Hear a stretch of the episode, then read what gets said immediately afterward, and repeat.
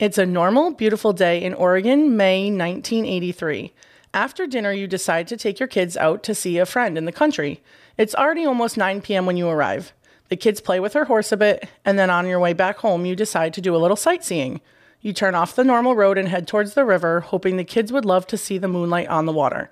But you quickly realize the kids are asleep. So you turn back around and head for home.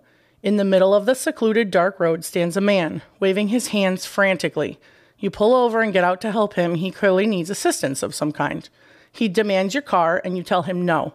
So he reaches into the car, and in horror, you listen to the pop, pop, pop, the sound of him shooting your three children. When he demands your car again, you pretend to throw the keys in the brush. He shoots at you twice, hitting you once in the arm. You push him, get in the car, and drive away as fast as you can. You can hear the cries of your youngest three year old in the back seat. One of your daughters isn't moving. The other, you can hear her choking on her own blood. You keep telling her to roll onto her stomach, but can't risk the time it would take to pull over. By the time you pass a bridge over the river on the way to the hospital, the choking noises have stopped. At some point, you realize you've been shot in the arm and wrap your arm in a beach towel that was left in the car the week before. You continue to drive the children to the hospital as fast as you can. How could an ordinary day end so horrifically? What kind of maniac would do such a thing? These are just a few of the many questions that would arise from the telling of this story. I'm your guest host, Lisa. With me, I have my sister, Marina, and this is a baby break episode of Grimm.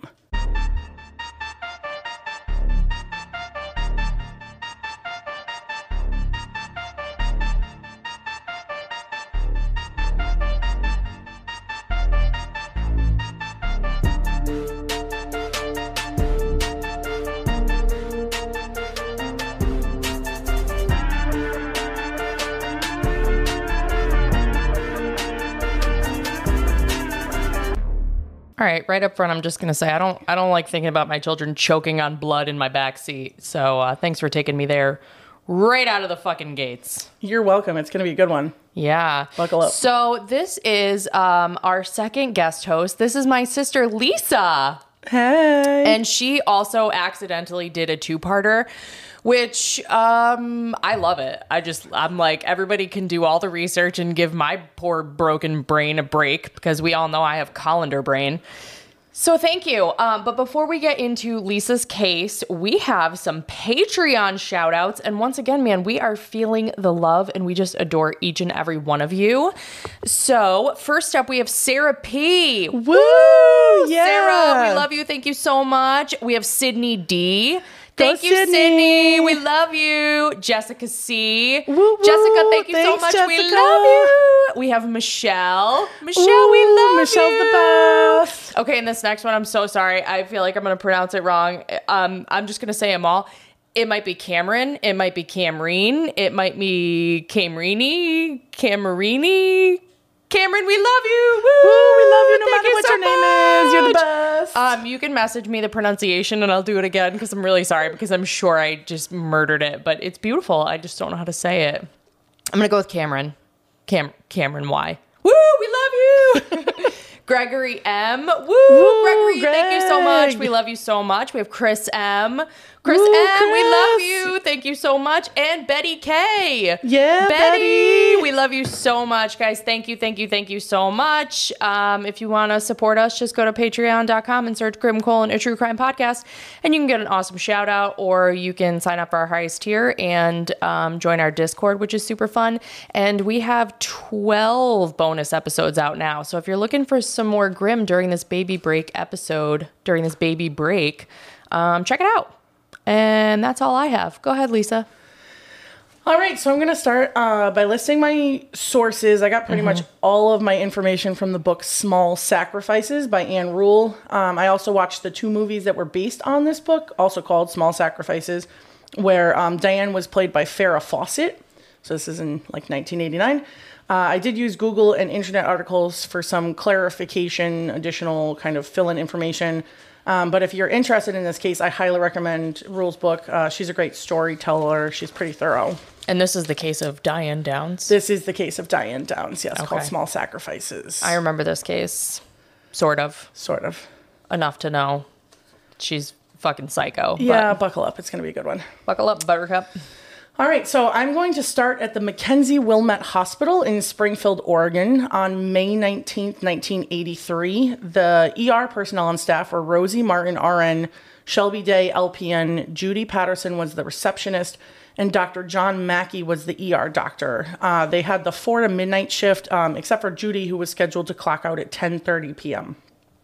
So Judy was just about to leave. She had grabbed her purse and her sweater um, when there was a honking outside the ER in the drive-through. Someone was just laying on their horn in the car. So she propped the two doors open, and the two nurses who had been working on paperwork on what was kind of a normal, steadily busy day night at the ER headed outside.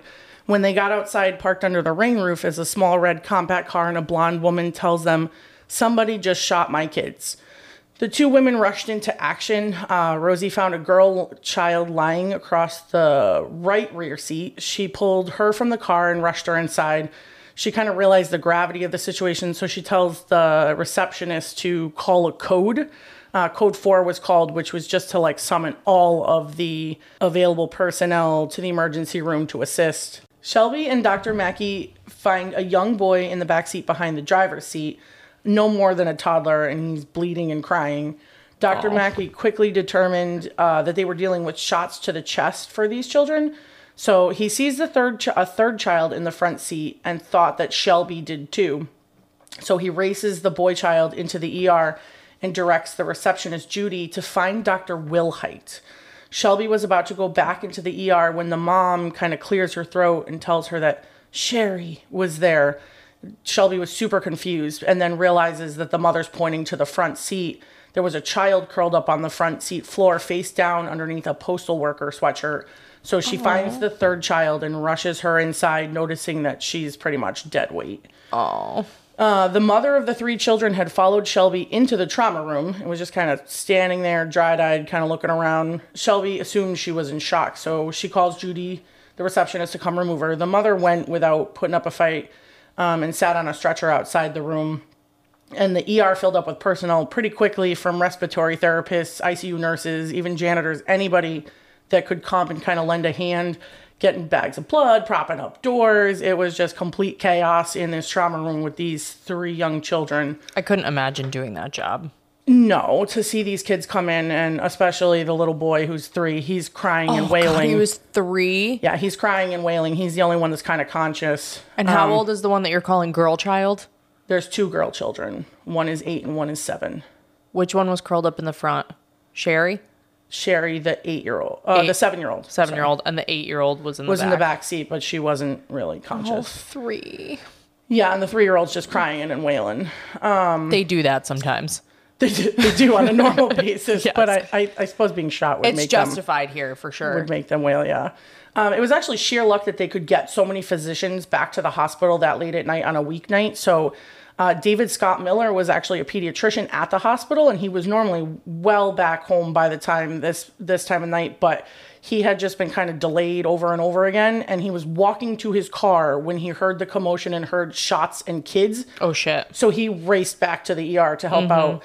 Um, the receptionist, Judy, was able to get a hold of Dr. George Foster, who was a pedi- pediatric surgeon at another hospital, and he raced over to McKenzie Willamette. and then she was also able to get a hold of Dr. Steve Wilhite, who was a thoracic surgeon requested by Dr. Mackey.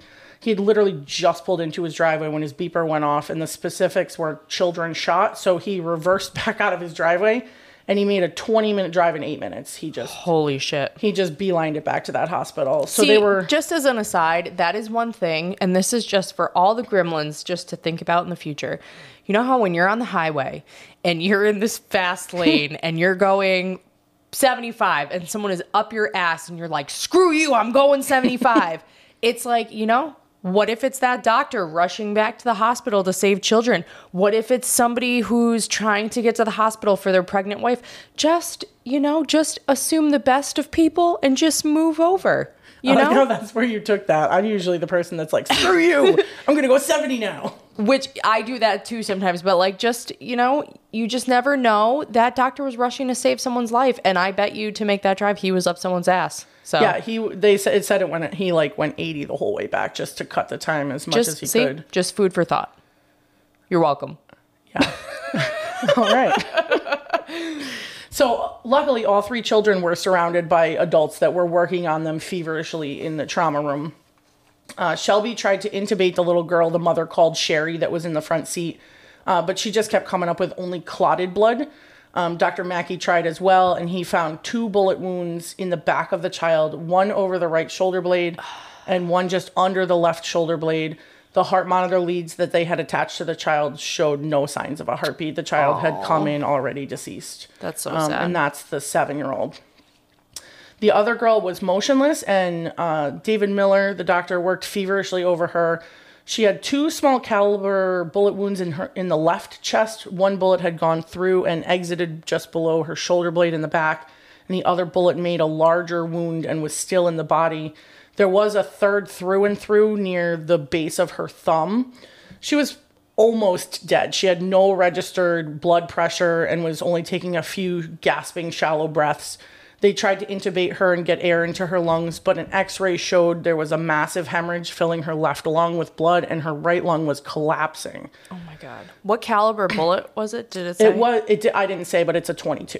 So Okay. they're pretty small caliber bullets. Yeah. Um, she was turning blue and her skin was cold. Uh, her eyes had initially reacted to light when she came in, but even that was fading. She looked dead. Her heart stopped beating, but Miller refused to give up on her. He pumped her with sodium bicarb to keep her heart going just as Wilhite arrived.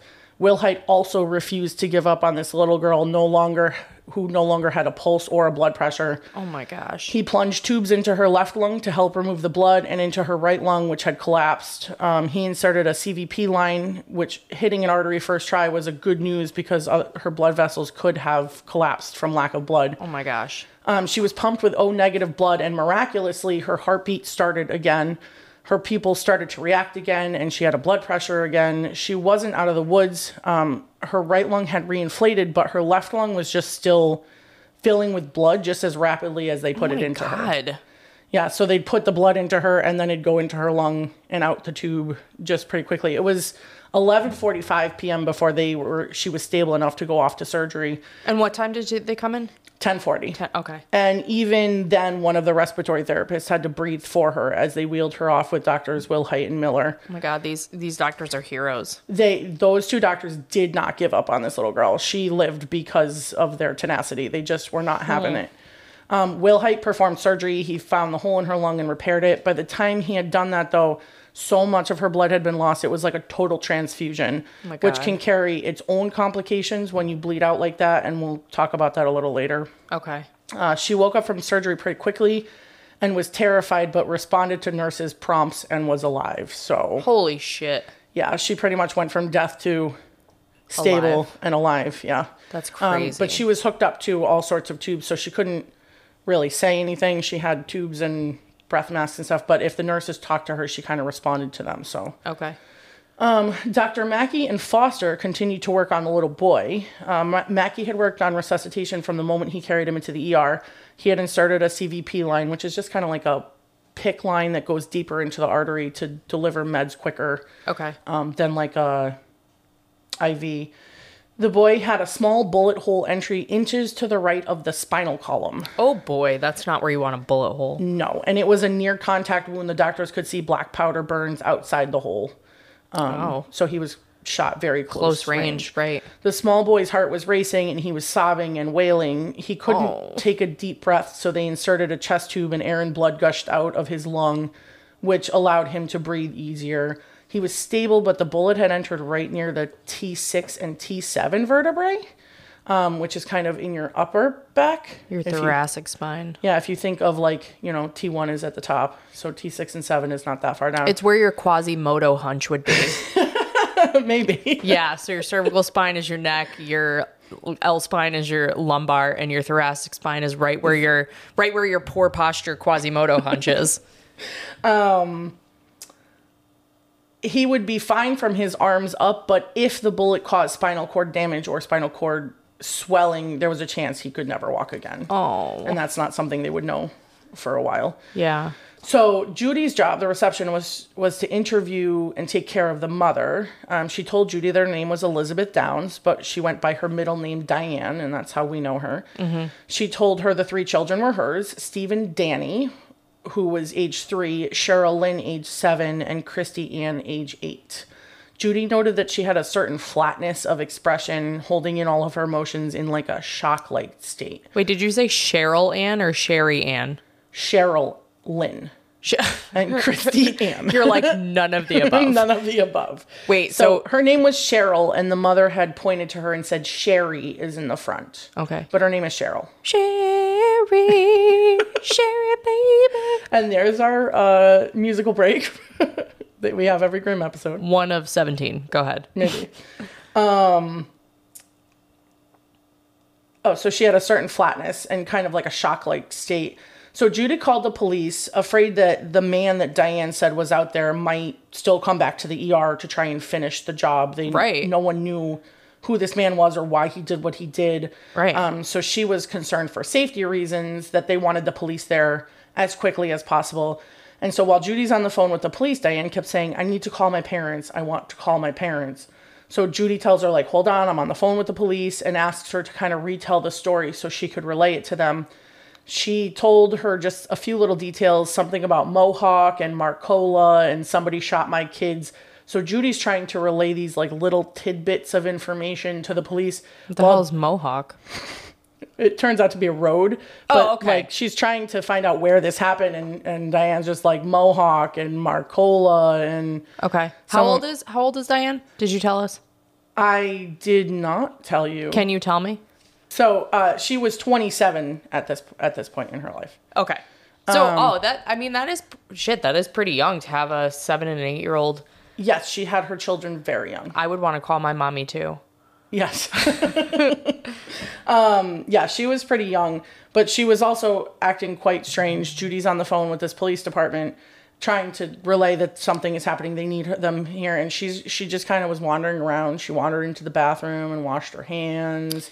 Super fucking weird, but I do try. We talk about this all the time, like trying not to judge people in moments of distress and terror and adrenaline because the human brain is a magical thing that does weird things to people. And I think to give them credit, all of the people in the beginning of this story all have quotes of them saying the same thing Like, she's in shock. she's maybe she's in shock like everybody Right. handles things differently Okay. like it was super weird but who knows how Right. you would deal with that as a young mother and your mm-hmm. three children like who knows so everyone kind of points out like she was doing this weird thing but I don't know. I don't know how I would react if my three kids have just been shot. So she's kind of wandering around. She goes into the bathroom and she washes her hand, and then she kind of wanders back towards the trauma room, uh, which Judy did not obviously want her to go back to the trauma room Yeah. Um, so she pulls her into like a nearby triage room and that's when she notices that she has this brightly colored beach towel wrapped around her arm uh, so diane had apparently been shot on the arm on her right forearm no one was currently available to help her all the nurses were rushing around so judy kind of sterilized the wound and wrapped it best she could she was definitely not a nurse so she kind of used some betadine and just wrapped it up a little bit I'm Um, guessing it was superficial. So it was not. It, Oh. Actually, she broke her arm. It was Oh, not shit. superficial. Yeah. Um, she asked Diane what happened, and so Diane tells her the same story that was in the intro, um, except in Diane's story to Judy, the kids were laughing and talking, and she had been laughing at something Danny said and talking to Christy, and then the whole man thing happens, and then she says to Judy, it's a terrible thing to be laughing one minute and then have something like this happen to you. And Judy doesn't even know what to say. She just kind of pats her on her good arm and is like, "Let's go call your parents now because they're all they no one knows what to do with like this whole situation with these No. poor three children." And so when her dad picks up, she tells him he shot the kids, he shot me too, and then tells Judy they're on their way. Okay. So her parents rushed to the hospital. They lived about two miles away. Her mother got there first, but her father actually had to turn back around to get his dentures uh, because they left the house in haste in the middle of the night um, and he had forgotten them. But he was the postmaster of this town, and so he didn't want to be seen out in public like without his dentures. So he, That's fair. he Okay. kind of dropped the mom off, ran back home to get his dentures, and then he'll come back later. He's like, BRB, forgot my teeth. Yeah, exactly. You get out and go figure out what's going on. So her mother gets in and is super confused as to what has happened. She had watched Danny all day, like she usually does. So she watches Danny during the day. The kids go, the girls go to school, and then Diane comes back after work, picks him up. Most of the time, they eat dinner right at the mom's house with the mom and dad. Um, tonight, that night, they the parents had somewhere to be that night. They had some sort of social engagement. So Diane picked the kids up after supper and took them home for supper.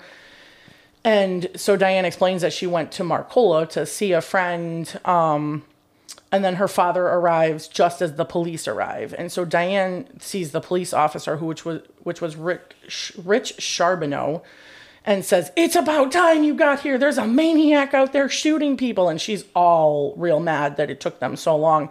In reality, it had been eight minutes since the police had been called. Diane was freaking out, or the Yes, mom? Diane. Okay. Diane was freaking out, saying like, "There's a maniac out there shooting people. How did it take you this long to get here?" Um, the Springfield Police Department logged at 10:40 p.m. Employee of McKenzie Willamette Hospital advises of gunshot victims at that location. Officers dispatched arrived 10:48 p.m. okay, So, it's been eight eight minutes. pretty good. Yeah, Diane was very upset when she saw the police though. Right. Um, she she tells Charbonneau pretty much the same story that she told Judy. Although when she tells Charbonneau, now the children are sleeping. Uh, she remembered that they were sleeping. not- Okay, not instead talking and laughing. laughing. Yes. Okay. She told him angrily, I wasn't going to let him have my new car. I just bought it. After the retelling of the story, story Charbonneau realizes the wrong police department had responded. So there was some confusion about where exactly this had happened, and it was determined that it happened outside Springfield city limits. So they had to call the Lane County Sheriff's Office. So now they've got the Eugene Police Department there. They call the sher- Sheriff's Office. Sergeant Robert Rutherford responded, and the two lawmen, to their credit, kind of worked together, even because Charbonneau was already there. Okay, Um, and also imagine being. I'm, I'm still stuck on the new car comment. Imagine being more concerned about your car than your three children inside of your car. Yes, I wasn't going to let him have it. It's my new car. Yeah, Yeah. not not the fact that your children are inside of it. Yeah. We'll get back to the car some more later, too. with the children. Yeah. And- Okay. Yeah, and she uh, in her in some of her stories she says she said, "Are you kidding me?" Because like that only happens in movies. People come up and say, "I want your car." Right. Are you kidding me? Is what she says. She said to the man. and the Academy Award goes to. Okay, proceed. Okay. Um so the two lawmen decide they need to warn people and find out exactly where on this road this event occurred. It's a kind of a back road, but there are houses on it. Um, they don't know what the heck is happening. They just think there's a madman with a gun. So they want to warn as many people as possible, figure out if there's any issues. Okay, are they called lawmen? Law, No, lawmen called- in the book? No. who the fuck calls police officers lawmen? Me, I do. It's me. I'm the problem. It's me. Um, I just called them lawmen because they're both members of the law and they were working together. I don't know. Neat. So like police officers. Yeah, but they're not. One is a sergeant and one is a oh police officer. Yeah, but one Okay. is also like sergeant. invest- and you know what's funny is when I wrote is another great synonym. when I wrote the two lawmen, I was like, I wonder if she's gonna ask me about the word lawman. Yeah, because who calls them lawmen? me, You weirdo. I do. I was like, maybe she took it from the book because like No. nobody fucking says that. I, okay, I do. So they both work together. Oh, Charbonneau, who, who the lawmen? the lawmen, yes. Okay. Okay. So Charbonneau stayed back to guard the car just because it was kind of a crime scene. Mm-hmm. And Sergeant Rutherford.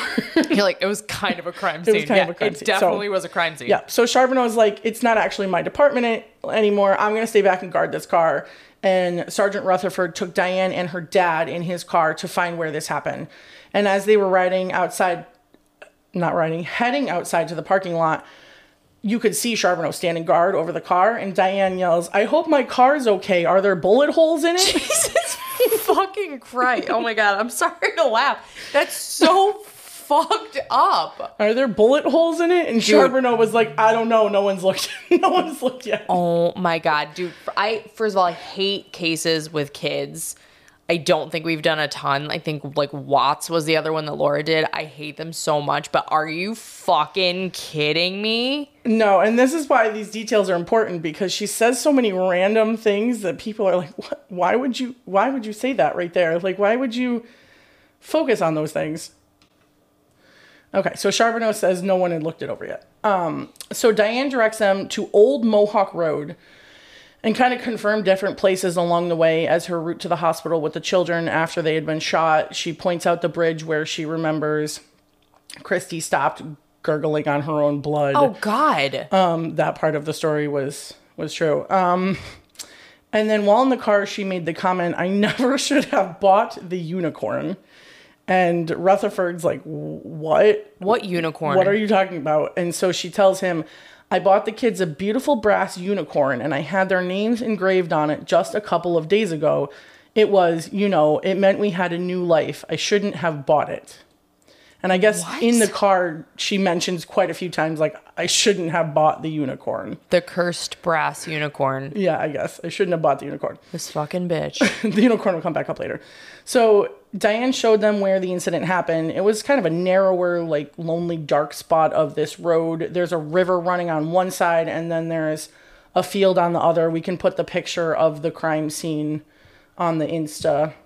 They had already set up roadblocks, and the Springfield Police Department and the Lane County Sheriff's Office were already canvassing the road, talking, warning residents that are on that road, kind of searching around, searching in the fields nearby. They already had a tracking dog out there okay, for this maniac. looking for this maniac with a gun. Yep. Um, another detective was called to take Diane and her father back to the hospital so that Rutherford could stay behind to help with the investigation. Okay. So at 11:15 p.m., Lane County detectives Dick Tracy, Doug Welch, and Roy Pond were called and told to report to the hospital. They would collect any evidence that might need to be handed over to the D- DA's office later. These are three new lawmen. Three detectives. Okay. They're not technically lawmen. These are the investigators. But aren't they also men of the law? I don't know. Are they? I think that they are. Okay. so yes, these are the three new lawmen detectives. Okay, the detectives. All right, gotcha. Um, and I got really confused by the name Dick Tracy, and I was like, he's real? That's a real thing? But I guess coincidentally, his name was Dick Tracy, and he became a detective because the whole Dick Tracy comic book thing was like in the 1930s. This is now the 19. if you can tell, if you personally can tell from the look on my face, I have no idea what you're talking about. Dick Tracy, like the famous detective. Yeah, I obviously don't know anything oh, about that. Based, okay, Oh, Okay. Well, I, didn't- knew the I name and then got very confused and actually had to like go down this rabbit hole and figure out if this was the Dick Tracy that I knew, but it's it's not. It's just a weird coincidence that I saw your face when you mentioned Dick Tracy, and it meant nothing to me. and, I was wondering if you were going to be like, "Wait a minute, Dick Tracy?" no, not at all. Not All at right. all. So for you gremlins out there that know what I'm talking about, you've now had a little lesson into the name Dick Tracy. and it's not him. It's, a not him. different one. It's a very weird coincidence that he's a detective named Dick Tracy. Mm-hmm.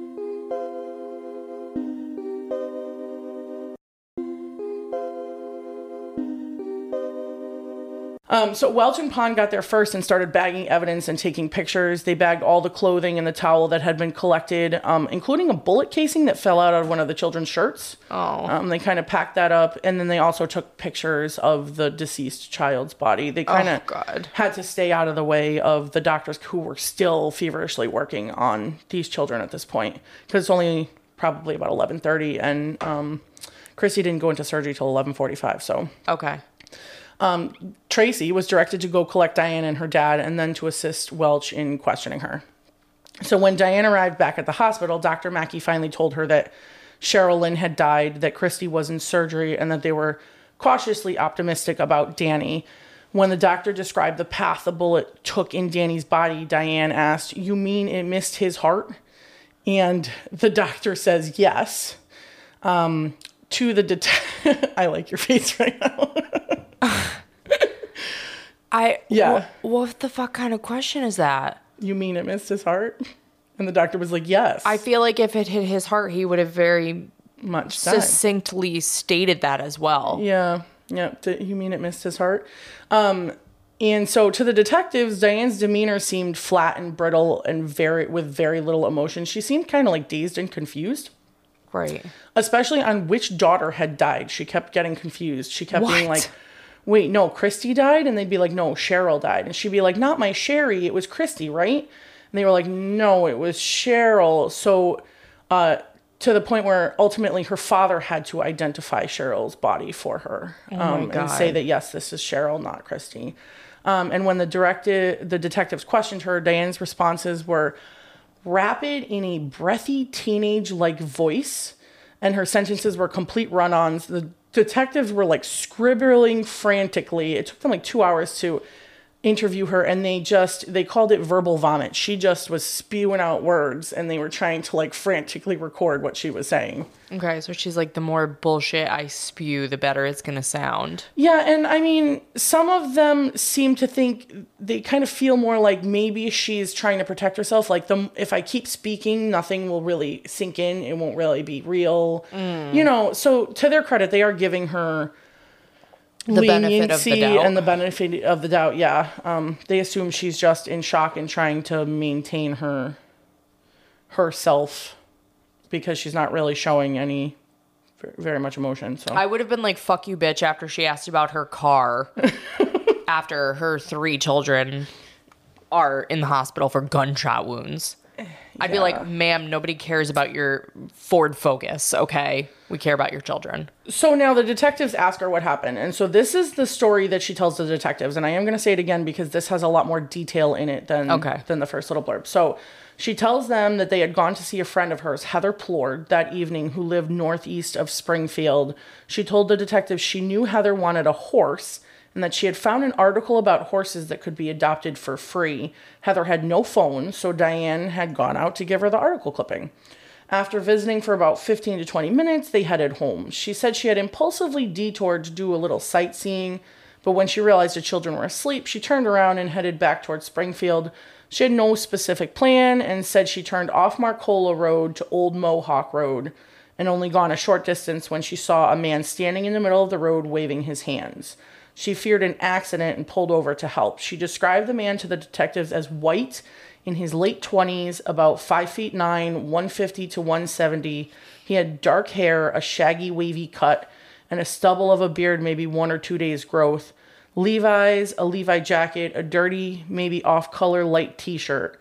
She tells the detectives that I stopped my car and I got out and I said, What's the problem? He jogged over to me and said, I want your car. And I said, You've got to be kidding. And then he shoved me to the back of the car. She then tells detectives that he reached into the car and starts firing a gun at her children. First Christy, then Danny, and finally Cheryl in the front seat. She told detectives, I pretended to throw my car keys. That made him angry. I wanted him to think I'd thrown the keys into the brush. He was about four or five feet away from me. He turned in my direction, firing twice, hitting me once. I pushed him or kicked him, maybe both, in the leg. I jumped into the car and took off to the hospital as fast as I could. The detectives asked her if she had seen the gun or if she owned any guns. She said she had seen it, but she couldn't describe it, and that she owned a 22 rifle that was on the shelf in her closet at home and that they could go get it if they wanted to. She was very cooperative and voluntarily signed consent for them to search her house. No search warrant was needed. So hmm. she pretty much was like, Yeah, go to the house, go get the rifle. You know, I give you consent to look at whatever you need to figure out who this person is and how they got my kids. I'll give her credit on the description of the man because I would be like, it was a man. He had a face and he was wearing clothes. And that's all I've got for you. Yeah, we'll get back to the description of the man later. Okay. Okay. Yeah. Or like, what was it? What was the case where it was like, uh, they released a sketch of like a was like- blank egg? it was It was like, like, an egg yes. with a face. Yeah. Yeah. So they didn't have to worry about a search warrant. She signed over that they could go, you know, take whatever they needed from. Um, but the story of a lone random stranger in the middle of the road who shoots children didn't make sense to the detectives. Nope. They started to wonder if she knew the shooter and was being coerced and threatened. Um, maybe, you know, maybe the shooter had told her, "You can take the kids to the hospital, but if you say anything to the cops, I'll I'll get you." Or so they were concerned that this gunman might actually she might know him and he might be waiting for her at the condo or maybe he's back at Heather's house. They they thought that maybe there was something more to this because the story itself didn't Makes sense. really make a whole lot of sense. Right. Um so they wanted to get police out to this condo and to Heather's house to make sure that there were like no hostages or anything. Mm-hmm. So Tracy asked Diane's father if she owned any guns, and he told him um, that she had a rifle and a small revolver, and that she owned those because her husband used to beat on her. So when Tracy asked Diane if she owned any other guns, she remembered that she owned an old 38 pistol, a Saturday night special, but it was cheap and unreliable, and she kept it locked in the trunk of the car away from the children. So she miraculously remembered that second gun after being asked a second time. Did you say Tracy? Yeah, the the Dick Tracy, the oh. investigator. Okay, so Diane remembered the second gun. So Tracy asks her father, "Does she own any guns?" And the father's like, "Yeah, she owns two. okay. So then he turns back to Diane and is like, "Hey, do you own any other guns?" Because she only said she owned one. Okay, my brain just broke. I And was like, she- I was like, Tracy had another gun. Who's Tracy? Oh, thought we were talking about Diane. No, So Diane has another gun has that she gun keeps. that she keeps in her trunk away from the children. and it was a 38 Saturday Night Special. It was a 38 Saturday Night Special, but they were shot with a 22. they were shot with a 22. Yes. Okay. Did they happen to find the 22 rifle in her house? We're gonna get to that. Okay. Okay, we haven't gotten to the house yet. Give me the toxicology reports. we haven't gotten to the we haven't gotten to the house yet. Her toxicology reports were clean, by the way. They did Okay. check to make sure she wasn't under the influence and hadn't been drinking, and she hadn't. okay. So Boring. yeah, totally boring. Um, so after talking to Diane for about two hours, the detectives finally went to help search the townhouse. It's like now 3 a.m. Okay. Um, so Diane finally gets looked at by the orthopedic surgeon, uh, Dr. Terrence Carter, and he treated Diane's wounds. Her left arm was broken, and there were, but there was no nerve or tendon damage. So pretty much the bullet went in, kind of shattered, and came out in two different spots. So she had these three like wounds, one bigger, two little smaller ones. But her arm was broken. So Ouch. um, she would need surgery in a week or so to strengthen the arm. Diane wanted to go home, but Carter wouldn't let her and told her she had to stay in the hospital for at least a couple days. So this is definitely 1980 something and not 2000 when they would have been like, yeah, no, you can't stay here. No. That's not life threatening. They're like, ma'am, your arm is missing, but it's fine. We put a home. band aid on it. The insurance it won't off. cover it. Yeah, walk it off. The insurance won't cover it. But they wouldn't let her go home with a broken arm. Yeah, that's I mean, not a thing. part of it might have been the trauma of the whole event and the fact that her kids were there, and I don't know, but she didn't go home for days. So Yeah, no, Um. they don't do that for a broken arm. Now it's like you pop out a baby and they're like, you the tox the, the tox clicking. The clock is ticking. Yeah, like, get, out. Yeah, Yeah. pretty much. They're like, "Oh, you're dying of cancer. You're fine. Go home." Yeah. Walk it off. Yeah. Um. So she was there for at least a couple days. Crazy. She made him promise not to tell her father about the tattoo on her back, though. Um. She had a Priorities. she, she had a huge rose etched in scarlet on her left shoulder, and underneath the rose was the name Lou. okay. But she didn't want her father to know about that, so she made the doctor promise not to tell him. Ooh, spicy Lou. We'll get back to Lou later. I can't wait. I can't wait. I'm waiting with bated breath to hear about Lou. So two detectives go out to Heather's trailer and question the young couple who were just so confused. It's the middle of the night. And they asked, you know, did Diane come here? So she confirms Diane showed up maybe 8.30 or 9 to give her the article. Um, but they had already just bought a horse. And Oh, they- she she did give her the horse clipping. I thought they'd be like, uh, "The fuck, no." no, no, she did bring her the horse clipping. And Heather was like, we just bought a horse though, so we can't really have two horses. So They're like, "Here's your horse coupon. We're gonna leave now." So they let the kids play with the new horse for a couple minutes while the adults talked. And then Diane left. She told the detective she was surprised because Diane had only been there once before, about like three weeks before. So she was surprised she even knew how to get back there. Um, and she said that they left not really in a hurry, but she had a feeling that like Diane had somewhere else to be when they left. So the detectives confirmed that the Plourds had no firearms and that their two young children were safely asleep in their beds. Didn't tell them really anything that had happened, but they were like, "Can we see your children?" And the Plourds were like, "I guess, sure." So they checked the sleeping children just to make sure there's no like gunmen holding people hostage. They checked the sleeping children. They said, "Thanks so much," and they left. They realized whatever had happened to the Downses had happened after Right. they had left the Plourds. There was nothing to do with the Plourds. So they kind Okay. of ruled them out and then they all went to Diane's condo. So now they're all Okay. at Diane's condo like in the middle of the night. About Okay. 3 a.m. Um, so Diane had actually only come to the Eugene Springfield area about eight weeks prior. Um, so about two months. She had lived all her life in Arizona, but had moved to Oregon for a fresh start and to be closer to her parents. So she had worked a couple of years in Arizona as a letter carrier and then had taken a job in Oregon as a letter carrier as well. Remember, her father is the postmaster in Eugene, so that was a pretty easy gig to Okay, get. so when you say letter carrier, she's a Mailman. male, Mail male woman. person. Yeah, they call them letter carriers. I don't know if it's the Do time. they or do They you? do. No, they do. They do call them letter carriers. I don't know. Yes, I I'm did not, sure how up. much I rely on how much I rely on your verbiage, verbiage, verbiage, verbiage, verbiage. words, Words. your words. The words, yeah. Uh, so the detectives found the condo a little odd. There were unpacked boxes everywhere and like very little furniture. Mm-hmm. It looked almost like, you know, someone had just moved in two days before but hadn't unpacked the boxes. They were resting up, getting ready to kind of unpack. Right. Not like eight weeks before. There were no couches, there was no dinette set. There was just a TV and a stand and like a wooden chair in the downstairs. Dinette set? Are you 80? Listen, this You're worse than Laura. Laura's like, let me give you the history of electricity. You're like, there was no dinette set. This happened in the 80s, and that was from the book. They said there was no dinette set, so I just wrote it down. The lawmen concluded that the letter carrier had no dinette set. Listen, the, the lawman was mine. The rest of it is not mine. I don't know what to tell you. Okay. So no dinette set. Got it. No dinette set. Okay. So there's nowhere for them to eat food. Not that there was really any food in the in the house anyway.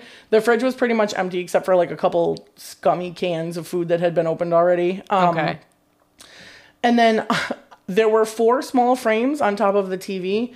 Two were pictures of Diane, and two two were of a man. Lou? Is it Lou? They assumed it was Lou. they they did in fact assume it was Lou. But the two pictures of Diane, one was like a headshot and one was like a full body shot. There were no pictures of the children anywhere.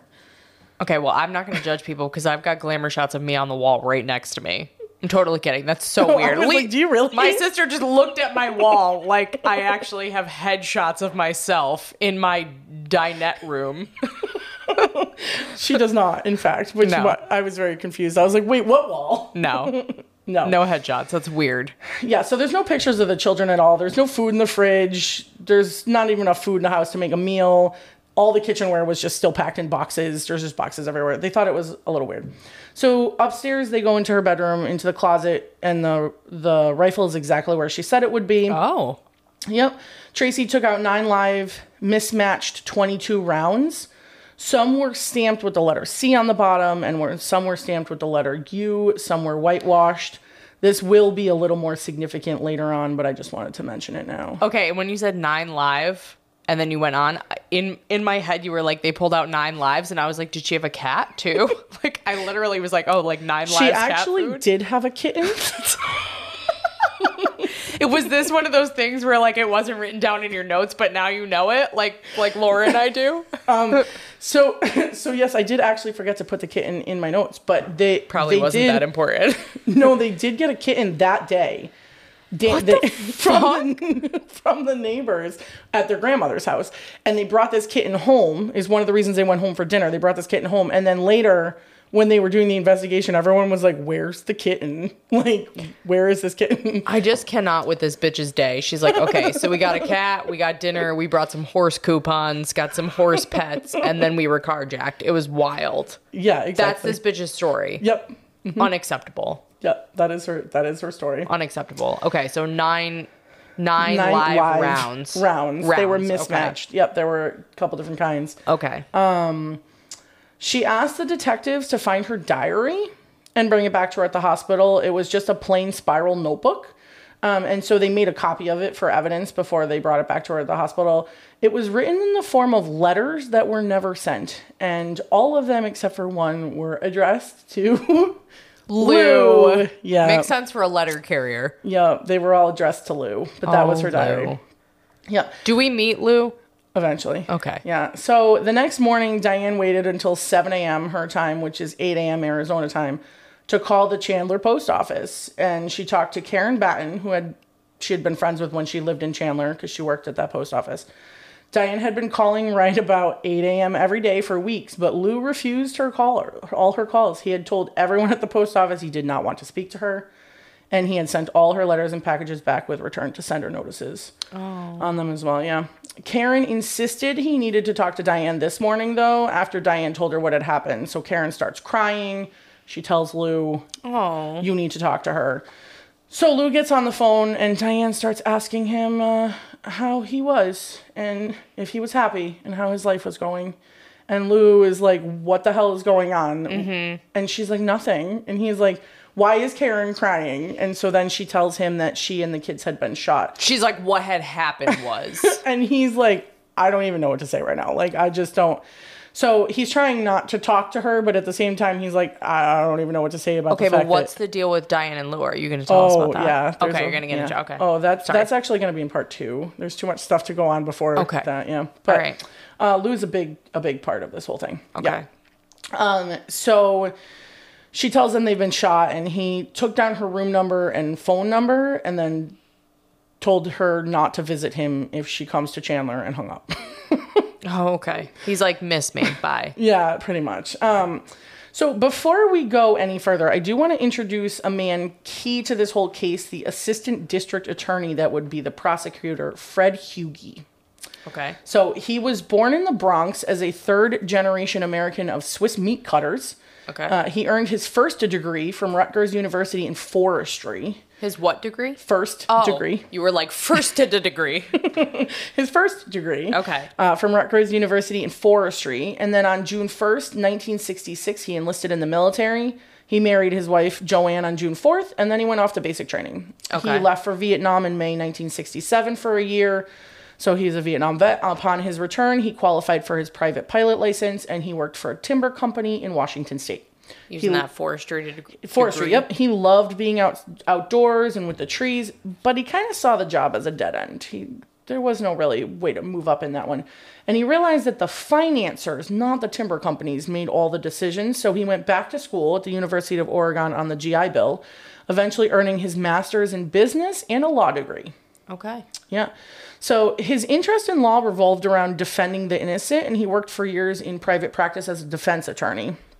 He would often eat lunch with the assistant DAs from the courthouse, and he later said that once I realized how the system worked, I saw that the glamorous law school notion of defending the innocent could best be accomplished from the state's side of the case. Defendants were not wrongfully accused. It was the innocent victims of crime that needed the protection. So in November 1975, Hugi joined the Lane County's DA's office. He was the quiet loner type. He kind of hated publicity. He really hated the press, um, which are not usual characteristics for prosecutors. Usually they kind of have big personalities and love to kind of play up on the press. Um, I'm still stuck on the fact, like, how wild is the practice of law? It's like, oh, what is your bachelor's degree in? Forestry. I did lumber work before yeah. becoming a DA. Yep. Yep. Okay. He, he did. Yep. And like they said that this is the opposite of the normal path. Normal path is they start in the DA's office and then they go to private practice. Because there's more money in private practice. instead practice. of from private practice to the DA's office. Yeah. Huh. So Um, he wanted to protect the victims. I thought it was going to be more like he he saw that you could protect people from being wrongfully convicted from the prosecutor side by like not charging them or from pleading it out. But instead, he's like, "Fuck them. I Everybody's wanna- guilty." I want to fight for the poor victims of these crimes by Okay. prosecuting their person. Yeah. okay. So those are not usual characteristics of the prosecutors, but he had moved into the DA's office because he had ideals of the system, and he wanted to be the type of prosecutor someone would want on his case. Um, he wanted to be someone who would make the system work and do whatever it takes to see that it does. Hugi was known as a workaholic, probably not a surprise. Often No. staying at work until midnight if he felt it was necessary. Um, his wife Joanne was also fully vested in her career. She was the co-director of the computer center at the University of Oregon. Okay. Which remember this is the 1980s, so computers are like big hunking things and Takes up a whole room. whole rooms. Yeah. Um, so the center for the computers at the University of Oregon.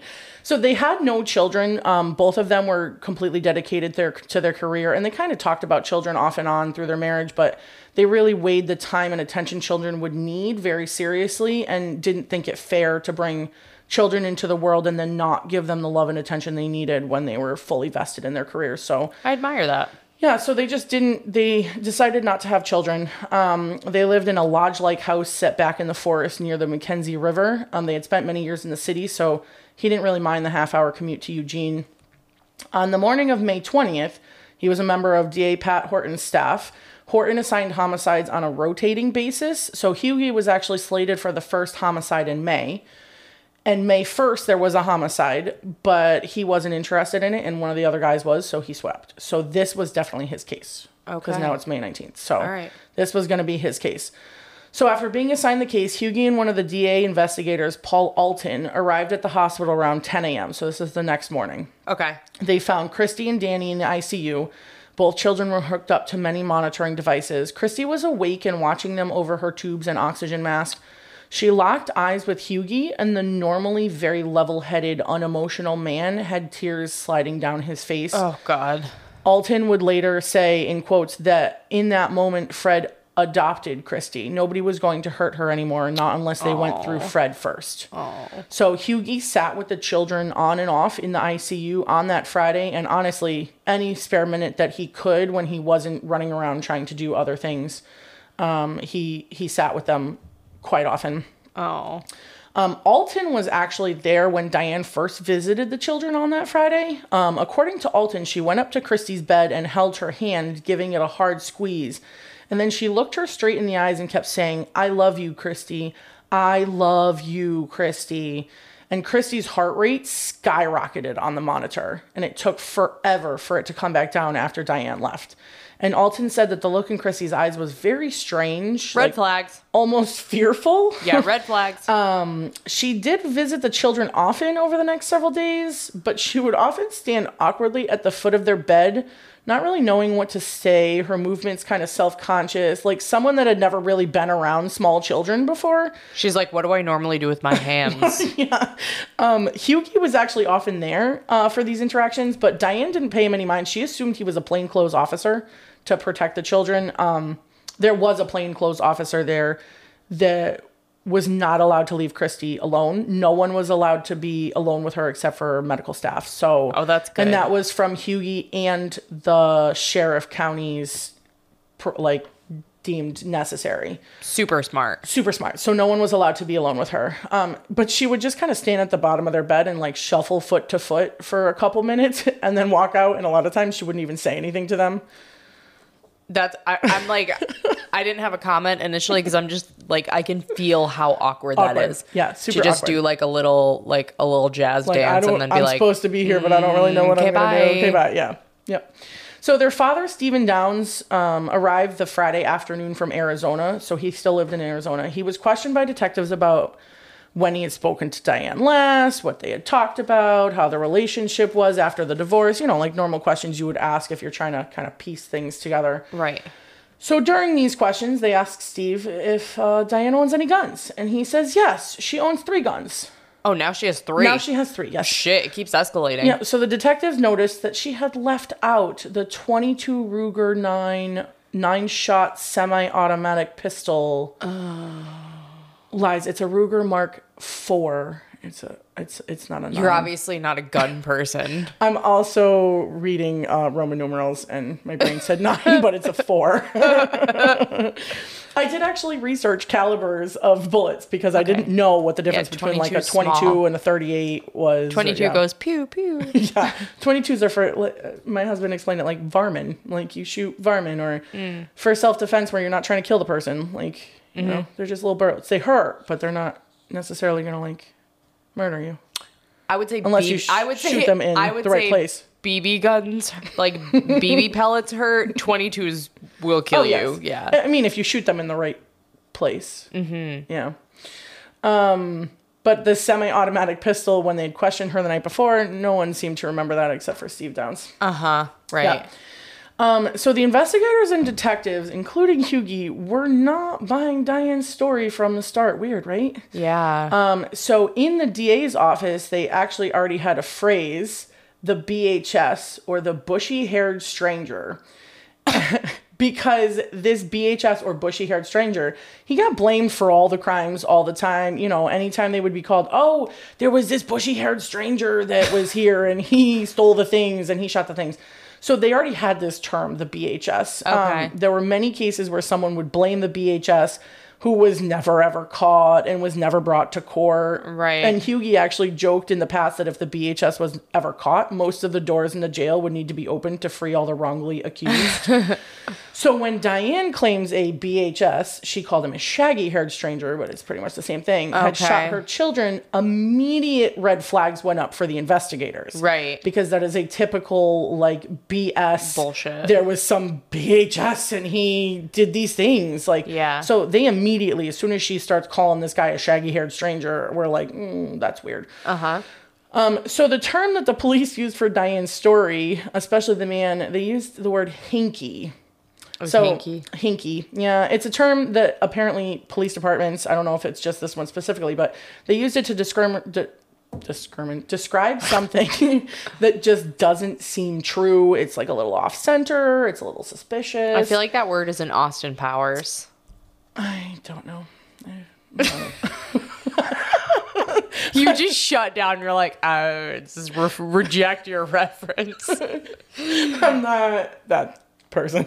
You're you're you're all up on the Dick Tracy references, but the Austin Powers, Nope, fuck that. Got nothing. I have no idea. okay. Um, So they tried to go through a ton of different scenarios that would make more sense than this story. Um, but there were just so many spots of the story that didn't make sense. Why hadn't the shooter shot the adult first that could hinder him? right. Why would you shoot children after she said, You've got to be kidding me? How would he know to be on the road to stop Diane's car? If she turned there randomly with no pre planned to be there, how would he even know she was going to be there? Well, I mean, like these those questions are kind of bullshit because like it would just be a coincidence.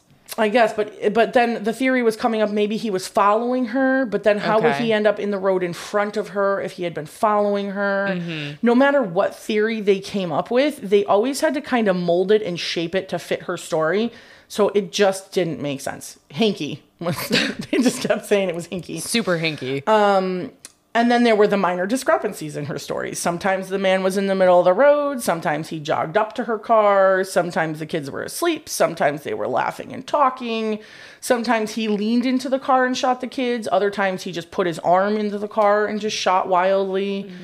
Um, and then there was the gunshot on her arm, which we kind of brought up a little bit. But before the reports of this event even came out on the morning that they assigned this to Hugi, one of the guys in the DA's office was just joking around and said, I know where the mom got shot. Right here, right here on the arm, and points to exactly where she got shot and said, right there, where it won't kill you and it won't even hurt that much. And this is before the report even came out. So they were kind of joking, like, haha, I know where the mom got shot. Like, betcha. Okay, I'll give it to her because I too. I mean, I'm like, okay, she shot herself, but it wasn't superficial. She shot her It bone. wasn't, That, yeah, I'll, yeah. I'll give it to her. Um, And this comment kind of came back to Hugi during those first couple days. And so when he talked to Dr. Carter about Diane's injury, he asked the doctor outright if the doctor was to shoot himself to make it look like he'd been attacked, where would he shoot himself? And the doctor said, right there. Ooh, I feel like I would do it in like the meaty fat part of my thigh. But when you're doing the thigh, you've got the femoral artery. If you hit that, you're dead. Yeah, but that's like on the inside. I'm talking like the outside near my ham But what if it goes through? I don't know. Through what? My butt cheek? Like I want the ham hock. Like the part that Mike wants to roast on Colby. Like I want that part. The real meaty part, not my bones on my arm. Yeah, I, That's interesting I don't that they know. would all shoot themselves there. That is not where I would pick. Yeah. It's just it was a little. Would you pick your few- arm? You wouldn't I mean, shoot I wouldn't yourself in your myself arm at all, so well, I- no, I avoid pain at all costs, so I wouldn't even consider shooting myself. Um, no. But like, if gun to your head, if you had to shoot yourself, where would you wouldn't pick your arm bone? Ow! I don't. I don't know. You'd go for the ham hock. I'm telling you, it's got to be the best case scenario. I probably would go for the foot because there's nothing critical in the foot. Ow! But the bones are yeah, in there. hurt. Yeah. I think they'd all hurt. Quite honestly, yeah. I mean, let's just not shoot ourselves and deal. go with that. Yeah. Um, so Hugi and Welsh, one of the other detectives, very quickly thought it could be Diane. Um, the problem they couldn't figure out would be motive. Like, why? Right, Why would a mother shoot her own children? Yeah. Uh, there was no life insurance. Look at that. There's no Okay. monetary gain. It's kind of hard to shoot.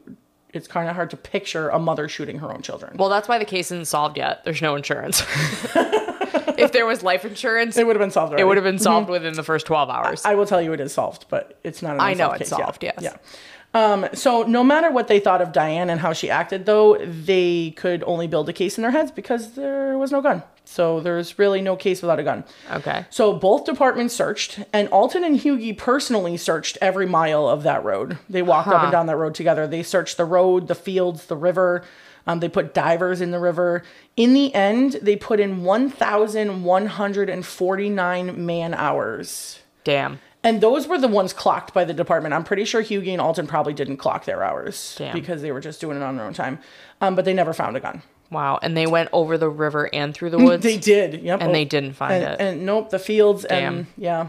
Without the gun, they had two witnesses, one being Diane and the other Christy, who could no longer talk. So she had suffered a major stroke in her brain the day after surgery. Oh. Most likely a complication from bleeding out and having her blood transfused. okay. Um, so her stroke had affected the left side of her brain where the speech cortex is. In adults, this is permanent. Um, but in children under 10, there is a chance they can actually, with lots of therapy, reprogram their brains to have the speech center be on the right side. Dude, brains are wild. Right. Um, but it's a very long process, obviously, and there's still no guarantee that it will work. Okay. Um, so her right hand was also paralyzed from the stroke. She was left handed, but she couldn't write because she had a bulky bandage from the bullet hole near her um, thumb. and we'll get to the theory about that hole later. Okay. Um, So if she could or would communicate anything about what had happened, it was going to be a very long time. So they really were like, we don't really have witnesses. We don't have a gun.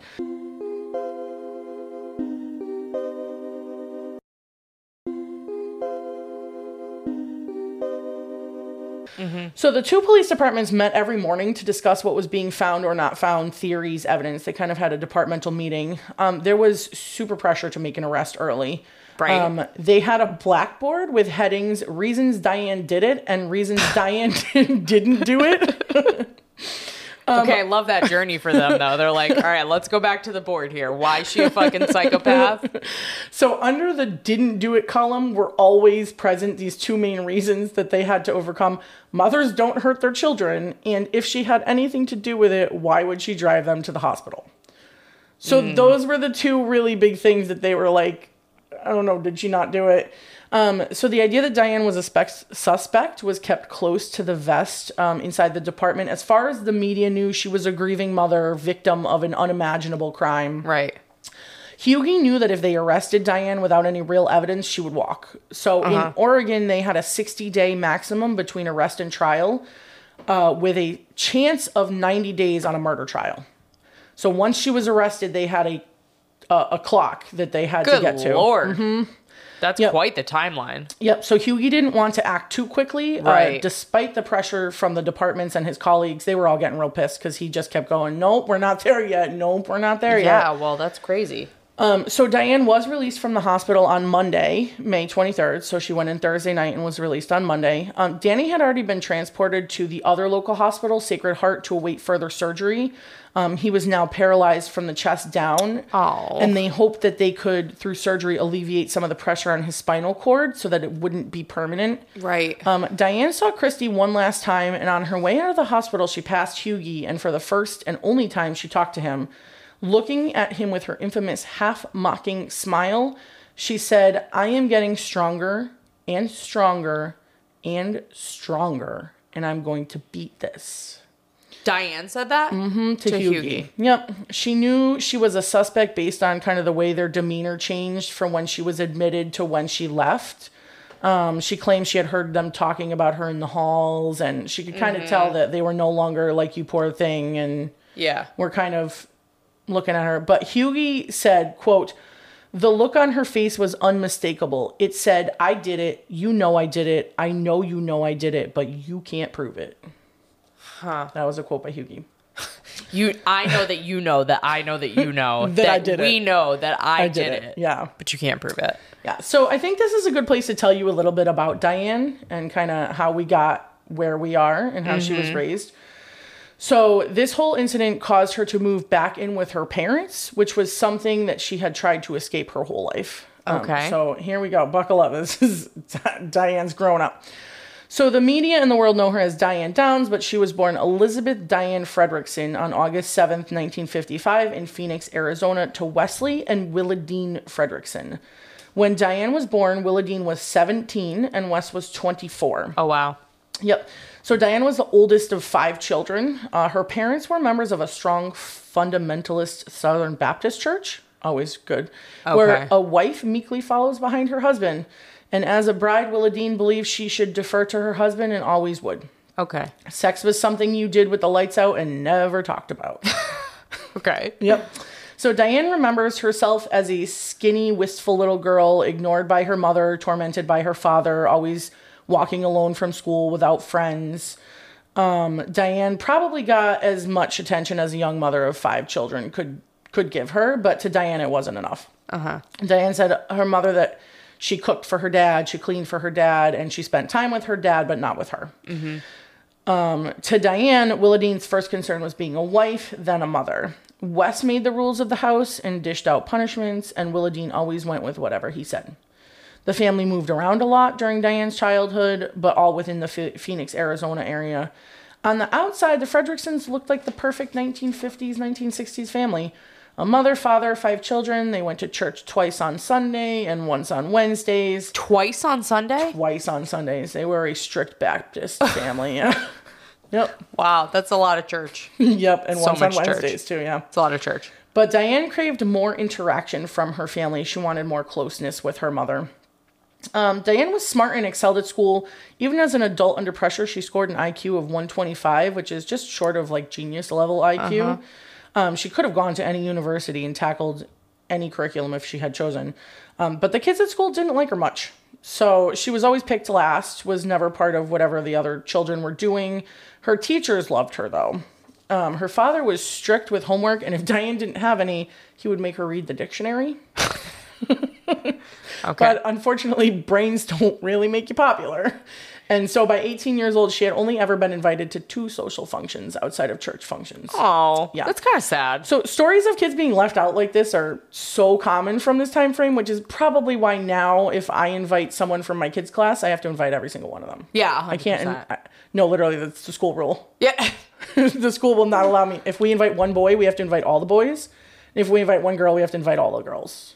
Okay, but what if what if you're friends with the parents? Then I could invite them outside. But if I'm going Okay. to pass the invitations out in class, Okay, all right. yeah, I we have to invite every single one. I was like, that's kind of crazy because I'd be like, you're my friend, but I'm not inviting your kids because I'm not inviting every kid in the class. So sorry. yeah, no, it's it gets real expensive when you have to invite the entire class because your kid's friend with a girl and a boy. Okay, but it's also yeah, it's good But it's also to good not because like leave kids out like this- one kid. Always got left out. That really that Pretty really sure there fucks were you up. quite a few elementary in the 1990s where I got left out from some party. Wah, wah, Yeah. wah. I was that kid too. Um, so But you weren't reading the dictionary. I was not reading the dictionary. No, I was awkward and dumb. I don't know. I wouldn't say you were dumb. wasn't you were dumb. awkward and, And Not that bright. Weird. Yeah. you were. I'm like, I'm trying to say that you have like diverse interests, like you liked like Star Wars, and you were like, I was so dumb. I'm not even saying you were dumb. You were you were smart. You were just I was. I just wasn't just- like reading the dictionary. you just knew about like Dick Tracy and stuff. and other kids didn't, so they left you out. correct. That is that is correct. I got left out a lot. Yep. um. So Diane became a teenager in the late '60s, uh, which made things harder and worse for her socially. So society at that time was kind of focusing on teenagers, from the like go-go boots and mini skirts to the records and the Beatles. Like lots of things were targeted towards teenagers. Unfortunately for Diane, she wasn't allowed to wear anything that was fashionable at the time. Um, she was the last in her class allowed to shave her legs, which apparently became a thing that she got picked on for. Um, she had to wear, wear long skirts past her knees. And so then she used to roll them up to try and make them look shorter, but then her mom would find the creases and figured it out, and so she got punished for it. Is this around the same time as Footloose, where like rock and roll is the devil's handiwork, and she just had to go Yes. into a warehouse to dance it out? Like, Yeah, that's pretty what much. I'm picturing. Yes, pretty much. And her father even went as far as forcing her to cut her hair short and get it permed in a oh, time Oh, when no. it was cool to have super long, super straight hair. Like the girls literally were ironing their hair to make it as straight as possible. Oh no! Remember when I had a perm? Those were dark days. Yeah. So um, it was, and it was also, let's add, we always love to add this to the mix to make our. Um, our candidates so much stronger. So it was right around 12 that Diane's father, Wes, started molesting her. Oh no. So her mother took a night shift at the post office, so Wes was in charge of the kids at night. According to Diane, he molested her but never raped her. Oh. Um, so this went on for about a year. She was having trouble sleeping and staying up late at night, kind of waiting for him to come in, like Oh, Jesus super nervous, waiting for the footsteps, terrified, anxious. And she actually started to become physically ill from lack of sleep. So Wes took her to the doctor and then afterward took her for one of their drives. oh fuck. Um, he drove her out into the desert and he told her to take off her shirt. And then when he told her to take off her bra, she became hysterical. She was yelling at him that he was killing her and he tried she tried to escape the car. Um, he closed the door and locked it, but there was actually a highway patrolman behind them that they didn't realize was there. oh my god. So he gets pulled over. But Diane didn't want her father to go to jail since they wouldn't have food or enough money for their home if he did. So she lied and said she had been crying from the shots at the doctor's office and that they had company at home where she shouldn't be crying. So they were driving to calm down. And the officer just kept being like, Are you sure you're okay? Or like, if you're in trouble, I can help you. And she was like, No, I'm fine. Like, it's oh my fine." god. So the officer talked to Wes outside the car and then they drove home silently. No reports were ever filed and Wes never molested her again. So she has Well, I'm no glad she never got- She has no idea what the officer said to him, but whatever it did, whatever was said, it never happened again. It happened for like a year and then it stopped just as quickly as it started. Wow. So at this point in her life, teenage Diane has two main goals to run away from home to a safe, free haven where someone would love her more than anything else in the world, and to become a doctor and have a big house. Okay. Yeah, Those like, are lofty goals. like a normal teenage dream, and then the whole, you know, crappy childhood teenage dream. yeah. And at 14, her parents, to their credit, paid for a charm school course for her where she learned to pluck her eyebrows and wear makeup and look prettier. Um, and it Oh, gave her a little more confidence. Some of the boys started to kind of take notice of her, especially at church, but she still didn't trust them and kind of shot them down. I'm surprised they paid for charm school when like they didn't want her to basically be a woman. Yeah, I don't, maybe because she was 14 at that point. So maybe they're Mm. like, oh, you're a woman now. I mean, her mom had her at 17, so Okay. I don't know. All right. So around right around this time, it was when she switched from a silent child to an outward, too much spoken teenager. She never stopped talking. For like a switch flicked, and then she talked to anyone that would listen about her dreams and her goals. And this is where her verbal vomit characteristic came out and carried into adulthood. And from that moment on, she just would talk and talk and talk. Okay, so my toddler has that now at three. So when they Maybe hit there's the teenage years, switch can that will flip. yeah, can Yeah. it flip in the other direction? Maybe. And the re- but, but then she'll just be like moody and hate me. So Mm. Yeah, that's I real guess fun. yeah. Yeah. Um, when she was 16 and a junior in high school, she met Stephen Downs. He was also a junior at Moon Valley High School, just six months older than her. He was a ladies' man, something of like a sensual teenager, kind of badass, like very edgy. He would often like walk around without a shirt on. Okay, I don't like the phrase sensual teenager. He, I mean, teenagers typically are. I don't know. sensual. So he turned heads, and when she introduced introduced him to her parents, they were immediately concerned with him and told her to date other boys. Okay. She did not. The fact that he made her father unnerved made him that much more attractive. Mm, mm-hmm. Yep. So Steve was the first guy to ever make Diane feel pretty, and he lived just across the street, so he was always there for her. Their relationship became physical a few months in, and she was head over heels for him. Oh. Yep. Sensual Steve. Yeah. But then tragedy struck her life when she was about 17. Oh no. So a series of tragedies. So Steve's parents both died in a head-on colli- collision car crash. That is horrifying. They were older. They were like in their seven late seventies. I think one of them might have been eighty, but they both died in a head-on. and how old crash. was Steve? seventeen? And they were 80? yes, they were older. Damn. I don't know if there was an adoption. I don't know. I, I didn't dive into that one, but that yeah, math ain't mathing. they were older. They're Yeah. like everybody else had their kids when they were 14. they were 97 when they died in a car crash. Holy shit. Yeah. So they both died. Um, And she also loved animals. She had a ton of pets. So her dog got run over by a tractor that Steve was driving, but she blamed her father, Wes, because he had called the dog. And because the dog was paralyzed, Wes shot him. Oh my god. And then they had a nanny goat and her baby. Wes killed the baby and had the nanny goat sent off to slaughter. What's a nanny goat?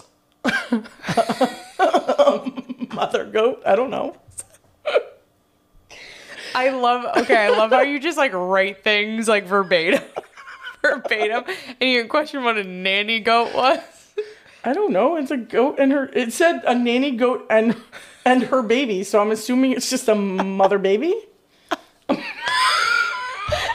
Mother baby. No. A mother goat and her baby. I don't know. A nanny goat. nanny okay. Okay. How do you know it I should have wasn't looked that up. How do you know it wasn't just a goat babysitting somebody else's babies? I, I don't. But either way, she got sent to slaughter. It's, it's really sad. I'm not trying to laugh at the dead goat. Yeah. The um, nanny nanny So her cats contracted ringworm. What the fuck?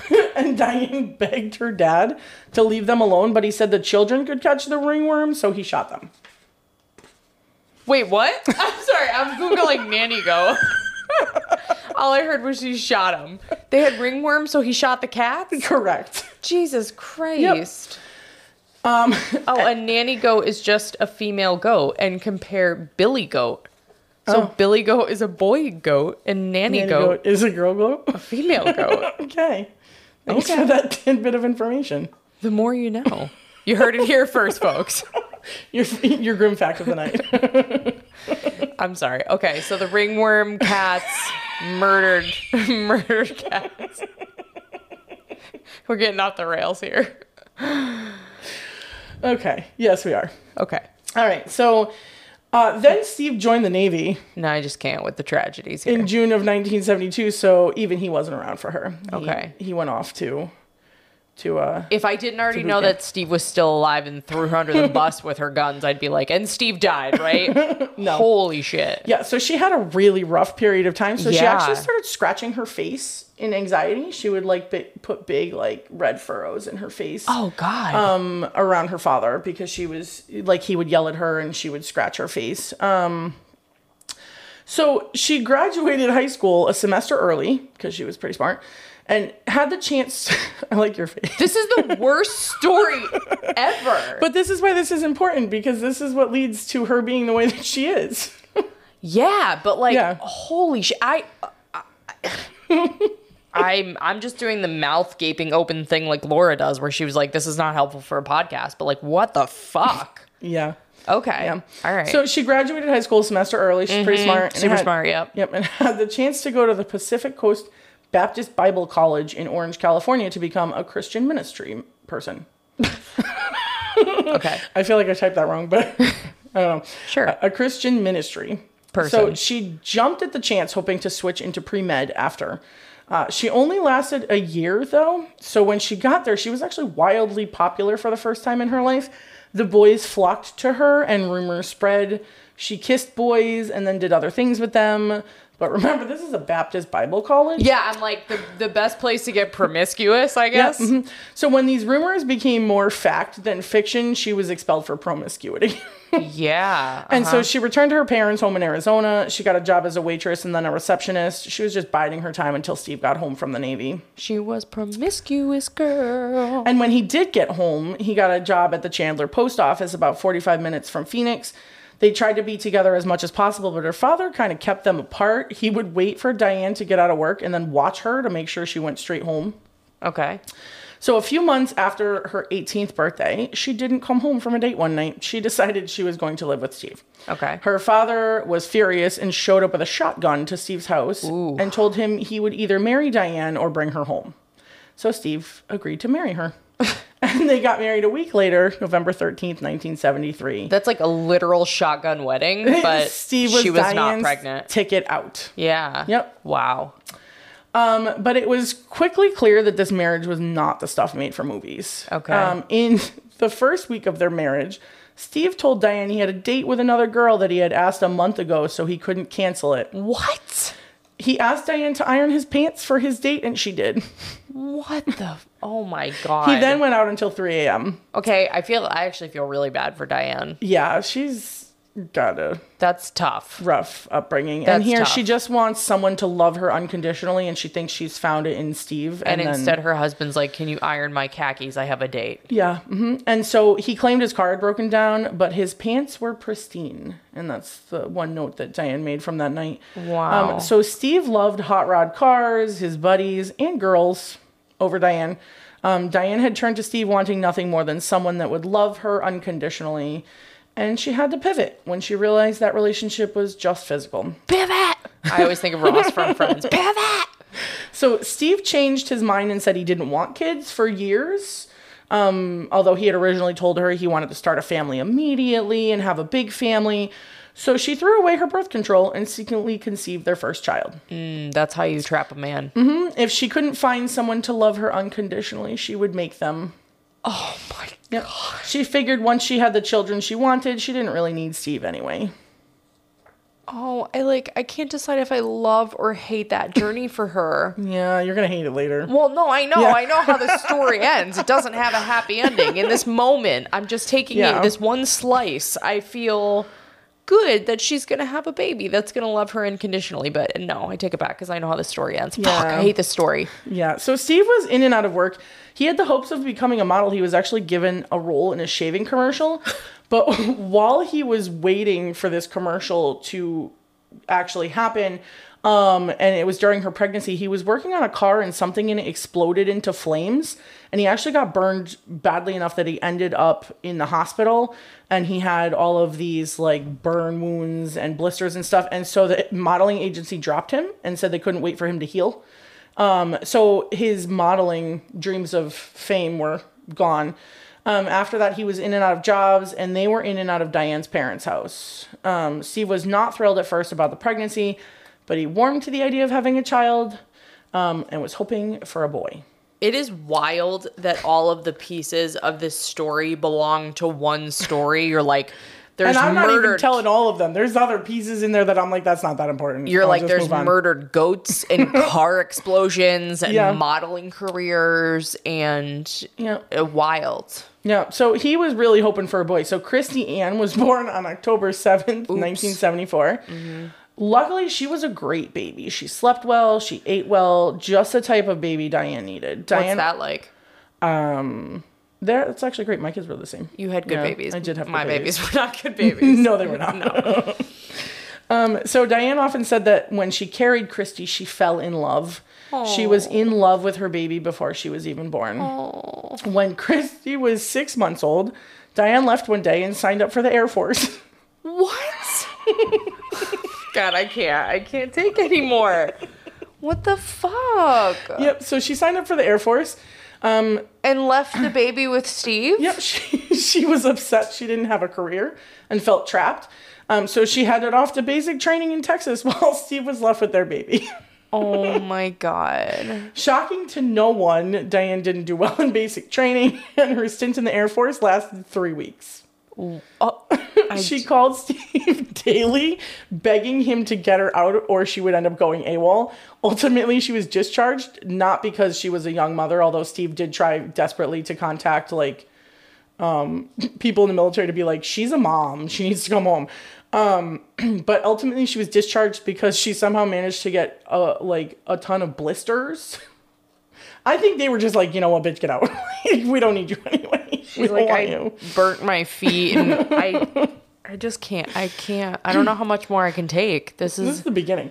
So, so she and Chrissy spent the next months in transit. Whenever Steve was out of work, he would ship the girls back to Diane's parents because they were too expensive. Eventually, her parents told him they were his problem now and not to send them anymore. oh yeah. So this really just plays into the whole Diane just wanted to be loved and no one really loved Right. her the way that she needed to be loved. Their marriage obviously was in a bad spot. So you know what makes marriage better? more Another babies! baby. Yep. Yay! Again, Diane threw away her birth control and conceived, conceived a child quickly. Again, Steve was pissed and didn't want another baby, although he did warm to the idea of maybe getting the son he wanted. But he knew mm. they couldn't afford more than two children, so this would be his last chance at a son. Cheryl Lynn, I already knew it. I know. I already knew it was Cheryl Lynn. Cheryl was born January 10th, 1976, two days before her father's 21st birthday. Good lord. So I forget in this whole thing that they're so young. They're just mm-hmm. kids. They're Yeah. like just kids themselves. Yep. Where Christy had been the blessing of a child that Diane needed, Cheryl started screaming the minute her lungs hit the air and never stopped. Mm-hmm. A baby conceived to try to fill in the holes in Diane's wall of love turned out to be a fussy, screaming child who wasn't even deemed cute. she was she was the grenade in she was marriage. like bald, big ears, small eyes. She was like homely baby. Aww. Um, she was quite homely as a child and do- did not fill Diane with the loving feeling she had felt when Christy was born. she lost that love and feeling. She did. she she did. So after Cheryl was born, Diane and Steve decided they didn't want or need any more children, and one of them would need to get fixed. But of course, it was cheaper for a vasectomy than for a tubal ligation. So uh-huh. Steve got a vasectomy, but didn't return for his ten week check to make sure it worked, and Diane got pregnant again. oh my gosh. Steve claimed she was having an affair because he had had a vasectomy, but Diane knew the only person she had been with was Steve, so Steve got checked, and sure enough, the vasectomy hadn't worked. Oops. Diane decided to get an abortion. Okay. She knew that they couldn't handle another child, especially if it came out like Cheryl and wasn't loved, oh. because Cheryl was a handful. Oh my she was God. colicky and like Yeah. just not No, I get it. what these two young people in their volatile marriage could handle. I get it. So Steve actually would have accepted the third pregnancy, but decided it was her body, her choice. Uh, he went and got the vasectomy again, and this time it was guaranteed that it had worked. So. For the next two years, Diane was at a loss of what to do with her life. They were still on a farm, so she convinced Steve to let her get horses. She loved and cared for them, but when they had to move to Flagstaff, not even six months later, she was devastated that she had to sell them. Did she use a coupon to get her horses? I do, I do not know. they moved on Christy's second birthday, October 7th, when Cheryl was nine months old and just growing out of her colic. Hmm. On Halloween, so that's October 7th, on Halloween, Diane packed up both kids and left Steve. I was like, Halloween is not October 7th. no. So that was October 7th they moved. On Okay. Halloween, Diane packed up both kids and left Steve for the first time. Okay. Number one. Number one, yeah. Steve came home from work from his second job and found them gone. And he was like, what the hell? He was we- like, Hallelujah. It's No, quiet. was Get like- me a beer. He was like, they, we weren't even having problems. I don't understand what just happened. she had moved to Texas to live with her father's brother. Steve figured it out by looking at the phone records. He found calls to Texas for about a month. So he called her there and told her that she had left of her own and she could come back on her own. Uh, the job her cousin had promised her in Texas didn't work out after about a week. Really long time frames in Yeah, this she's really life, yeah. she's committed to her Yeah, lifestyle. So she returned home with both kids three weeks later. wow, three weeks is like her maximum for anything. She's like, join the Air Force, three weeks. Moved to Texas, three, Three weeks. Yeah. So you'd think she's like 30 at this part, but she's literally only 21 years old. Checks out. All of this happened, you know, between it checks yeah. out. Well, yeah, everything's like three weeks. So So their marriage really fit into the school of like can't live with him, her, can't live without him, her. Right. It was full of passion and jealousy and estrangements and reconciliation. Um, she took off again at 22, working as a concrete truck driver. for three weeks, no month. she made it that extra week. and having sitters watch the kids all day. Um, she was actually really good at it, but it only lasted a month when her boss raped her. Oh Jesus Christ! Yeah. Yep. So she ran back to Steve. Oh, Diane poor took, Diane. Then Diane took the kids to California, where her parents were living. They gave her six weeks to settle herself in, and when she didn't find a suitable job in that timeline, she went back home. Steve took her back every time. Okay. Yep. So, two years after her abortion, she went to a county fair where there was a right to life booth. It showed a six week fetus, and Diane was appalled, realizing that at six weeks the fetus had arms and legs, and she thought it was just a ball of goo when she had had her abortion. And she was suddenly struck with immense regret and shame. She became obsessed with this baby that she had had aborted, that she named Carrie. She just knew it was a girl and named it Carrie and thought that Carrie was living in limbo somewhere. She knew she had to conceive again so she could give Carrie a soul. I wish everyone could see Marina's face right now. Oh my God! This, like, I, I can't. This is like, I just It's can't. absolutely bananas. yep. So um, she knew she had to conceive again. She became obsessed with it. Steve refused to get his vasectomy reversed. He's like snip snap, snip snap. he was Oh like, my "No." God! So Diane decided to find a donor. And for the first time in her marriage, she had an affair. Three, actually. She was trying to find just the perfect man to be the father for her child. Um, and she found him. He was a 19 year old that they worked with, Russ Phillips. She had sex with him when she was most fertile and got instantly pregnant. Why are these people so fertile? I don't know. Like just the She was very fertile. craziest people are so. Fertile. She knew exactly when she was fertile and would like just have sex right then and there and get pregnant. Um, but so she, um, Steve found out about the affair and confronted her at Russ's house. She would leave at like 5 a.m. when she didn't have to be at work till like 8 a.m. I mean, it's kind of obvious you're having an affair Yeah. when your so he followed her one day to the to Russ's home. Oh well, she, he didn't know she was pregnant yet, but a big He scuffle would. ensued, and the roommates pulled a gun, and he was like, "Never mind, I'm out." And so he left. And when Diane got home, she told him he she was pregnant. Steve had a vasectomy, so he knew it wasn't his baby. Uh huh. So both Russ and Steve tried to convince her to get an abortion, but she would hear none of it. Then Russ tried to convince her to leave Steve and come marry him before the baby was born, but she would hear none of that as well. Um, so I'm sorry. I'm sorry to laugh. So the boy, the boy that Steve wanted the whole time wasn't even his. Correct. Holy shit! This is like days of our there was- lives. Remember when we used to watch that yeah. in like high school? It's like the turkey baster shit. This there is was wild. actually a point in her pregnancy where Steve said to her, if it's a girl, he'll keep it and it'll be his. But if it's a boy, they had to get the fuck out because if he couldn't have a boy, he's not going to have someone else's boy. Oh wow! I would have thought it was the opposite. No. Um, and there was con- some concern early on that she was miscarrying, but in the end, she had a normal pregnancy. And Stephen Daniel was born on December 29th, And she 1979. named it after him. Good Stephen, lord. yeah.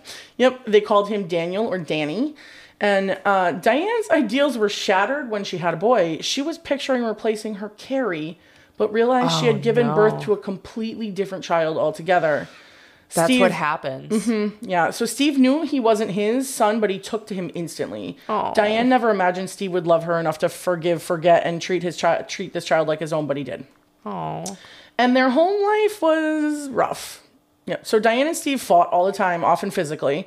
Um, one time they were wrestling and she hit her head so hard she had like a concussion. Oh, God. And started to black out sometimes from it. Um, they were always at each other's throats, and so Diane finally snapped and started taking out her anger on her children. Okay, so now I can go back to hating Diane. Yep. So she would take her anger out on her children. She was hitting them, shaking them, spanking them. She would leave marks and bruises from her fingernails. Oh my god. Um, Cheryl always got the worst of it. She always blamed Cheryl for breaking things. If somebody She was broke the something, oldest? the middle. Middle.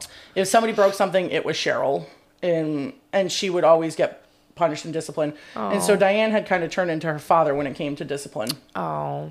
And the poor girls never knew which way was up. Sometimes Diane would dote on them, buying them presents and dresses and bringing home pets. And then the next thing they knew, they were being beaten in anger and frustration. Was Diane diagnosed as bipolar at any point? No. Okay. Doesn't mean she's not. No. Just means she wasn't diagnosed. Correct, yeah. Okay. Um, so this story takes it an even wilder turn. I can't no. No, I I reject it. I, I You wish I was have- making this up. I feel like it's a weird, like, spin the wheel. What comes next? You have to not laugh when you give like the most depressing details. So in April 1980, she was watching Don- Donahue show where they were talking about surrogate mothers. A young couple with a bar- barren wife wanted a surrogate to bear their child for them. Diane immediately wrote the company volunteering to be a surrogate. Why are you She- saying surrogate? It's surrogate. It's surrogate? Surrogate. No, a surrogate. No, no, it is very much surrogate. Okay, well, that's not how I pronounce it. Okay, well you're wrong. You're wrong. Okay, so apparently it is surrogate. It's I told you. yeah, and I was wrong. You were were wrong and you're welcome. Um, So she she wrote to the company volunteering to be a surrogate. Mm-hmm. She made up a few lies and twisted a few facts, and on paper, she seemed like the perfect candidate. I'm sure she did. Danny's father had been begging her to leave Steve and marry him since before the baby was even born. And D- Diane did leave Steve and moved in with Russ in September 1980, and it lasted one week. Oh, that's Yeah, Not- because Diane realized her marriage status might be a key factor in becoming a surrogate, so she went back to Steve. okay. And honestly, this poor guy Russ really got the short end of the stick. He thought he would get to marry Diane. He was kind of head over heels for her and their son. Um, but she played him along and would only let him see the ba- Danny when she needed him to babysit. Oh. Um, and she would often string him along and c- say like if he continued to help out one day, maybe she would marry him. Yeah, poor guy. So Diane had realized she could get paid ten thousand dollars to be a surrogate mother. yeah. And so she signed the contract. And the first step was to see a psychiatrist. yep. So the, the first psychiatrist had doubts about Diane, claiming that there is a considerable neurotic interplay both in this marriage and this woman's total adjustment to life. You don't say. Yep. So more testing was done, and although she had a high IQ, small red flags showed up in other parts of the test, such as social cause and effect reasoning, things like mm-hmm. that. Yeah. So these findings were consistent with, but not absolutely diagnostic, of a major psychopathology. Uh huh. So she failed her first psych text test. Okay. The first psychologist thought she wouldn't give the baby up when she had had it. That was their concern. Ooh. Okay. Which I could see. I could see. Yeah. Why they would be concerned about that. because if it was a girl, it'd be Carrie, and she would be like, "This Yeah, baby this mine mine, now." yeah. yeah. But the agency didn't tell her that. They thought that the first psychiatrist might be like biased against surrogacy to begin with, and um, they delayed the proceedings trying to find a psychologist that would pass her. Okay. And so they thought maybe the first one was biased and they set up a second one and she passed barely. Even that psychiatrist found that she had a histrionic personality disorder, which histrionic means like acting. Um, but she was accepted as a surrogate. Surrogate. Um, and right about now, her marriage finally collapsed. And after finding a note in the laundry with another woman's phone number and address on it, she asked Steve for a divorce. wow. Now that she got approved for now that she got approved to be a surrogate. Yep. And she was just waiting for them to call her to go down t- and get and get inseminated. And this is where we're gonna stop because after Thank- this comes all the lovers and the Lou Lou. Oh, forgot. I like forgot about Lou. Wow. and the investigation and the trial and all of that. So, um, yeah, so this is definitely a two-parter that was just her life, but you need all of these details to really understand the mentalness of this woman. I need a shot of vodka and a shower is what I need now. Like this.